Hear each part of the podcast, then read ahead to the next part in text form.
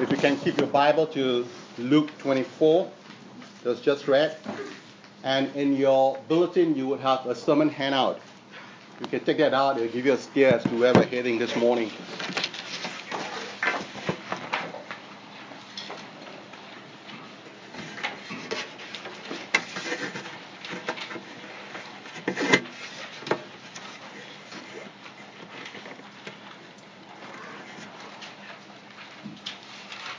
Ivan is a security guard working at a factory in Russia during the Soviet Union era.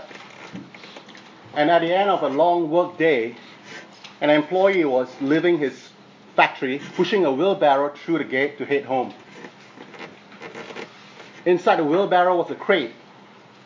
And Ivan, being the good security guard that he was, he stopped the man and said, What have you got in your wheelbarrow? I've got a crate, he said. I know you've got a crate, but what's in the crate? The worker replied, The sawdust from the floor. You see, at the end of the day, it gets swept up and thrown away.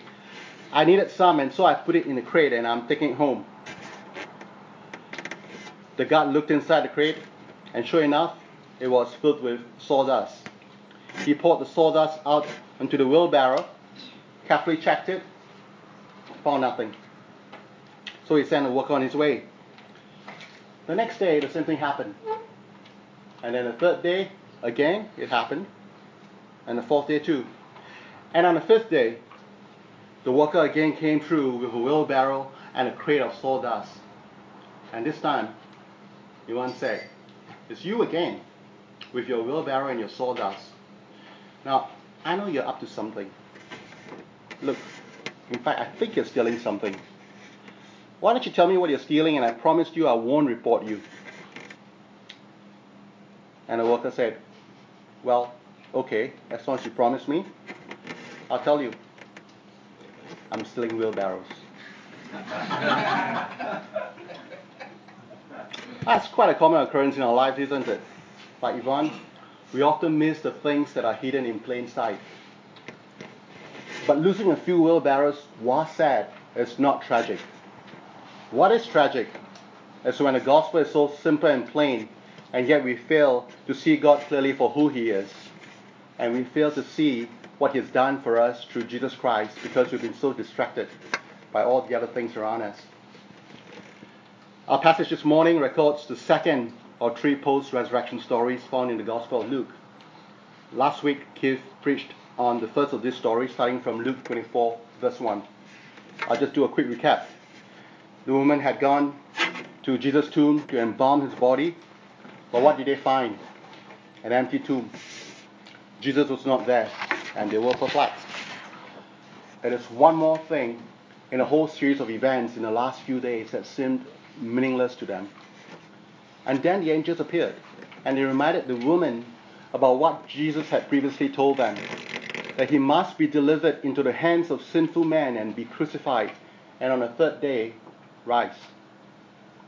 And the women remembered. And they rushed back to the eleven and other disciples and told them all that happened. But they were not believed. You can imagine the mood then. And on one hand, you have the woman insisting that what they said was true, and on the other, you can imagine some disciples perhaps telling them they're hallucinating. Other disciples perhaps not so sure. Some probably believed at least enough to want to run to the tomb to see for themselves. And so on that Sunday morning, the feeling within that group of disciples must have run the gamut from being perplexed, frightened, disbelief, and skepticism. And on top of that, they had to deal with the fact that they are still grieving with the loss of Jesus. And In short, a lot of confusion and emotional turmoil. And it's against this background that our passage starts in verse 13 on that Sunday, two of those from this group started on their journey home to a village called Emmaus, about seven miles from Jerusalem. We don't know exactly where this village is, but it is generally thought to be somewhere northwest of Jerusalem. And of the two disciples, we, we know one of them was named Cleopas. We see that in verse 18. But as to who the other person was, commentators don't all agree.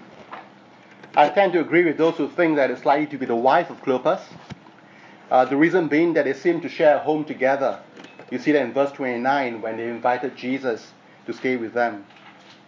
There's also speculation that Clopas might, uh, mar- uh, might, this might well be Mary, the wife of Clopas, uh, mentioned in John chapter 19, verse 25. You don't have to turn there, but I'll read for you. It says, Standing by the cross of Jesus were his mother and his mother's sister, Mary, the wife of Clopas. But in any case, it must have been afternoon by the time they set off from Jerusalem. We're not sure exactly why they'd be going home after hearing what the woman had to say about their encounter with the angels. You would have thought they would, they would want to stay on in Jerusalem with the rest. Perhaps they were one of those who found it hard to believe what the woman had said. And hearing the story of resurrection did not bring about faith from the two of them, just more confusion. And so they headed back home.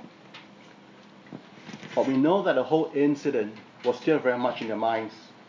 The crucifixion, the empty tomb, the woman's report, Jesus' words before he was arrested. They were deep in conversation as they walked on the road to Emmaus. It was during this time that Jesus came and walked alongside them. And this wouldn't be unusual because the Passover was a major festival and Jerusalem would have swelled to about three times its normal population due to pilgrims coming from all over to visit uh, Jerusalem. And now, with the Sabbath over, many of these pilgrims would be making their way back home, just like this couple. But the two didn't recognize Jesus. We are told their eyes were kept from recognizing him. Most likely, divinely kept from recognizing him. Then Jesus asked, What is this conversation that you're holding with each other as you walk? And then they stopped, looked at Jesus in astonishment, and Clopas said, Are you the only one in town who hasn't heard about the data scandal with Facebook? Well, okay, maybe he didn't quite say that. But pretty close. Basically, he was saying, Where have you been? Have you been sticking your head in the sand? Everybody knows what happened these past few days. Look at verse 19. And he said, Concerning Jesus of Nazareth, a man who was a prophet, mighty in deed and word before God and all the people, and how our chief priests and rulers delivered him up to be condemned to death and crucified. But we have hope that he was the one to redeem Israel.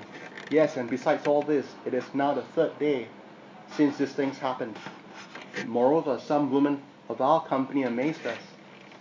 They were at a tomb early in the morning, and when they did not find his body, they came back saying that they had even seen a vision of angels who said that he was alive. And some of those who were with us went to the tomb and found it just as the woman had said. But him they did not see. But him they did not see. Let's pause for a moment and ask ourselves what's happening here. Basically, you have someone who's having a lot of difficulties reconciling what had happened with what he thought should be happening. And Clopas is not alone in this. Together with many Jews of his time, he was living in a story that goes something like this The Jews are a chosen race, they are God's covenant people. God has made promises to them. And whenever they get into trouble, they, they cry to God, and God would send someone to rescue them. Think of the most important event in their history. In fact, Passover, they just celebrated that. That was what's that all about? That's God redeeming them from 400 years of slavery to the Egyptians. He sent Moses to rescue them. There were 10 plagues. They're crossing of the Red Sea to escape from Pharaoh and his army. And then God sends Joshua to help them conquer Canaan, the promised land. And later, even when they were attacked by the Assyrians and then exiled to Babylon, he brought them back to Israel. So now, with the Romans, the Jews are expecting a Messiah, God's chosen king, to come and rescue them and to free them from their Roman oppressors. God's done it before. He'll do it again. He said so through his prophets in the scripture. And so they've pinned their hope on the fact that Jesus would be that Messiah. They had hoped that he was the one to redeem Israel from the Romans. But now that's all wishful thinking because Jesus has been crucified. And when's the last time you saw a dead man leading a political or military revolution? Their hope of Jesus redeeming them was nailed to a cross on that Friday, and there was no more hope. And to add to this hopeless situation, they are now confused as they try to make sense of the woman's reports that Jesus' body was not in the tomb and that angels had appeared to say that he was really alive. Now think for a while, isn't that ironic? All this time, Cleopas and his wife talking to Jesus about Jesus. I mean, this is truly a case of, but him they did not see. And that's why they remain sad, downcast, and without hope. And you know what's a bigger irony to that? These people have just witnessed the most important and most wonderful event in history, and they're depressed. And that's because they're looking at the sawdust and missing the wheelbarrow. They were living in the wrong story. And so Jesus rebukes them. Look at verse 25. He calls them foolish ones, slow of heart to believe. Jesus told them it was necessary that Christ have to suffer and then enter into his glory. And this is not the first time he's saying this. Look it up later on if you have time. Look at Luke chapter 9, verse 22. Look at Luke chapter 18, verses 31 to 33. He has said exactly the same thing to his disciples before. And for people who spend so much time with Jesus, they don't listen or understand very well, do they? You see, their problem is not with their physical sight. There's nothing wrong with their eyes. Their problem is with the lenses that they are using to interpret Scripture. They were using their ethnic and nationalistic lens. They were expecting a redeeming Messiah, a conquering Messiah, like King David, who will free them from the Romans. The idea of a suffering Messiah was foreign to them. Yes, the prophet Isaiah speaks of the suffering servant in the book of Isaiah. But you see, they never linked that with the promised Messiah. And as they read their Old Testament, they saw the glory, but not the suffering. They saw the crown, but not the cross. And in a sense, aren't we all like that? We all want to be redeemed, we want to be freed, so that we can have a nicer house, a happy marriage, well paid job, and so on. We are like Cleopas. We're looking for Messiah to free us so that we can have an easier life. But Jesus comes to do much more than that. And so, beginning with Moses and all the prophets, which is basically the shorthand way of saying all of Scripture, which at this point in time is just the Old Testament, Jesus interpreted to them how all of the Old Testament pointed to Him. How all the people, the patterns, and the prophecies of the Old Testament pointed God's people to the King who would come to die and rise again for His people. And these all found their fulfillment in the death and resurrection of Jesus. Now, you might ask, how can this be the case? How, how would the Old Testament point God's people to the King who would come to die and rise again for his people? Now, listen to how John Calvin explains it. And I quote Christ is Isaac, the beloved son of the Father, who was offered as a sacrifice, but nevertheless did not succumb to the power of death. He is Jacob, the watchful shepherd, who has such great care for the sheep which he guards. He is the good and compassionate brother Joseph, who in his glory was not ashamed to acknowledge his brothers, however lowly and abject their condition. He is the great sacrificer and bishop Melchizedek, who has offered an, an eternal sacrifice once for all. It's a sovereign lawgiver Moses, writing his law on the tablets of our hearts by his Spirit. It's a faithful captain and guide, Joshua, to guide us into the promised land. It's a victorious and noble King David, bringing by his hand all rebellious power to subjection. He's the magnificent and triumphant King Solomon, governing his kingdom in peace and prosperity. He's a strong and powerful Samson, who by his death has overwhelmed all his enemies. This is what we should, in short, seek in the whole scripture truly to know Jesus Christ and the infinite riches that are comprised in him and are offered to us by him from God the Father. If one were to shift, sift thoroughly the law and the prophets, he would not find a single word which would not draw and bring us to him. End quote. We see how scripture is full of Jesus, even in the Old Testament. You see how important it is for us to read and understand scripture through the lens of Jesus. And when we do that, we begin to understand the story we have each been called to live in. So knowing and trusting in the scripture is important. And I think that's why in Luke's post resurrection stories, all we have until now is only a claim of Jesus' resurrection. The angel's claim uh, to the woman at the tomb. No one at this point has actually seen Jesus yet. I think God divinely kept these two disciples from recognizing Jesus. This way, they would base their understanding of the cross and the resurrection squarely on the scripture, not on experience. I think that's also why Luke has the angels appearing to the woman at the tomb instead of Jesus just showing up to convince them that he's risen. Because this way, as Luke writes, they will remember his words. You see, before long, Jesus would have ascended into heaven, and there'll be no more sightings of him. And 2,000 years later, in a city called Toronto, on a street called Spadina Avenue, in a tea shop called Crimson Teas, people will be expected to believe that Jesus has been resurrected. Not because we have seen his pierced hands and side, but through our faith in what's been recorded for us in the Bible. Remember John 20, verse 29? What Jesus said to doubting Thomas? Have you believed because you have seen me? Blessed are those who have not seen and yet have believed.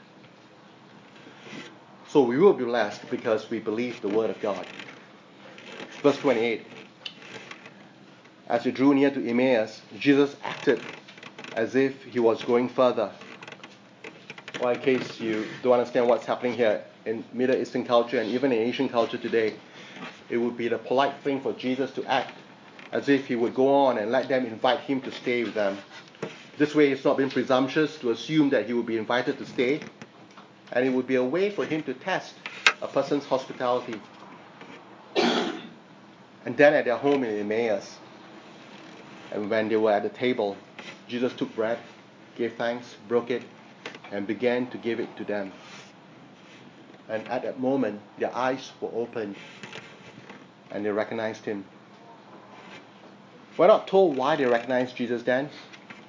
It could be the way in which Jesus broke the bread that reminded them of the feeding of the 5,000 when he did exactly the same thing. Or possibly because, as some said, that was when they saw the pierced hands as he was lifting up the bread. Or possibly it was just that moment when God decided to open their eyes and whatever the case, what is Luke doing here? What is Luke, the author, here doing? I think Luke is continuing to paint for his readers the story that we live in. Where in the Bible have you read about a man and a woman who had their eyes opened?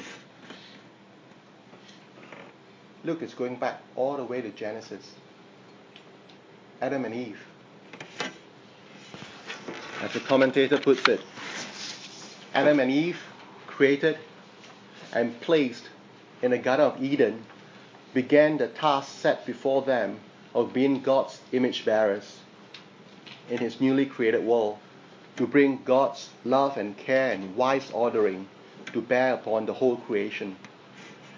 The woman took the forbidden fruit, gave it to the man, and they both ate it, and the eyes of both were opened and they knew that they were naked. And they began in sorrow and shame to argue about responsibility and to go out into a puzzling world of thorns and thistles in exile, away from the Garden of Eden. Now, Luke wants to tell us that this story has now been reversed. For this man and woman on the road to Emmaus, the thorns and thistles of their world have been puzzling enough, and they stand in sorrow and shame over the events of the last few days. And then Jesus comes along and interprets the scripture for them, giving them a different ending to the story that they had expected. And then he comes into their house, he takes the bread and blesses and breaks it and gives it to them. And then their eyes were opened and they recognized him. You see, Easter is the beginning of the new creation. God's new world order has arrived. The exile is over. The man and woman on Emmaus Road are now one of the first people to be God's image bearers again to take his kingdom to the whole of creation. That's the story of the lion, Aslan. If you have read or you've watched the movie uh, The Lion, the Witch, and the Wardrobe by C.S. Lewis, it's about Aslan, the Christ figure in that story, telling Lucy and Susan how the curse on Narnia has been reversed.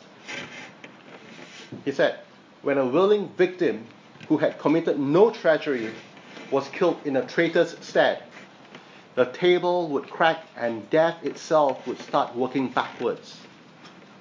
The curse has been reversed. I think that's what Luke is trying to portray for us here. Verse 32 And they said to each other, Did not our heart burn within us while he opened, while he talked to us on the road, while he opened to us the scriptures? That's what happens when we get it. When we can see clearly the story that God is weaving in our world. Our hearts burn within us. We're filled with excitement and joy. And that's why it's called the gospel, because it's good news. Verse 33 And they rose that same hour and returned to Jerusalem. And they found the eleven and those who were with them gathered together, saying, The Lord has risen indeed, and has appeared to Simon. Then they told what had happened on the road and how he was known to them in the breaking of the bread. It didn't matter that it was dark, and traveling at night in those days was dangerous. It didn't matter that it was another seven miles back to Jerusalem the two of them had to tell the disciples. And to their joy this time round, they didn't have to try to convince the rest because Jesus had appeared to Simon Peter as well.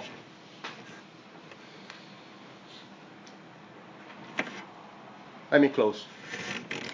Let me draw three thoughts from our passage this morning, especially what it means to see through new lenses.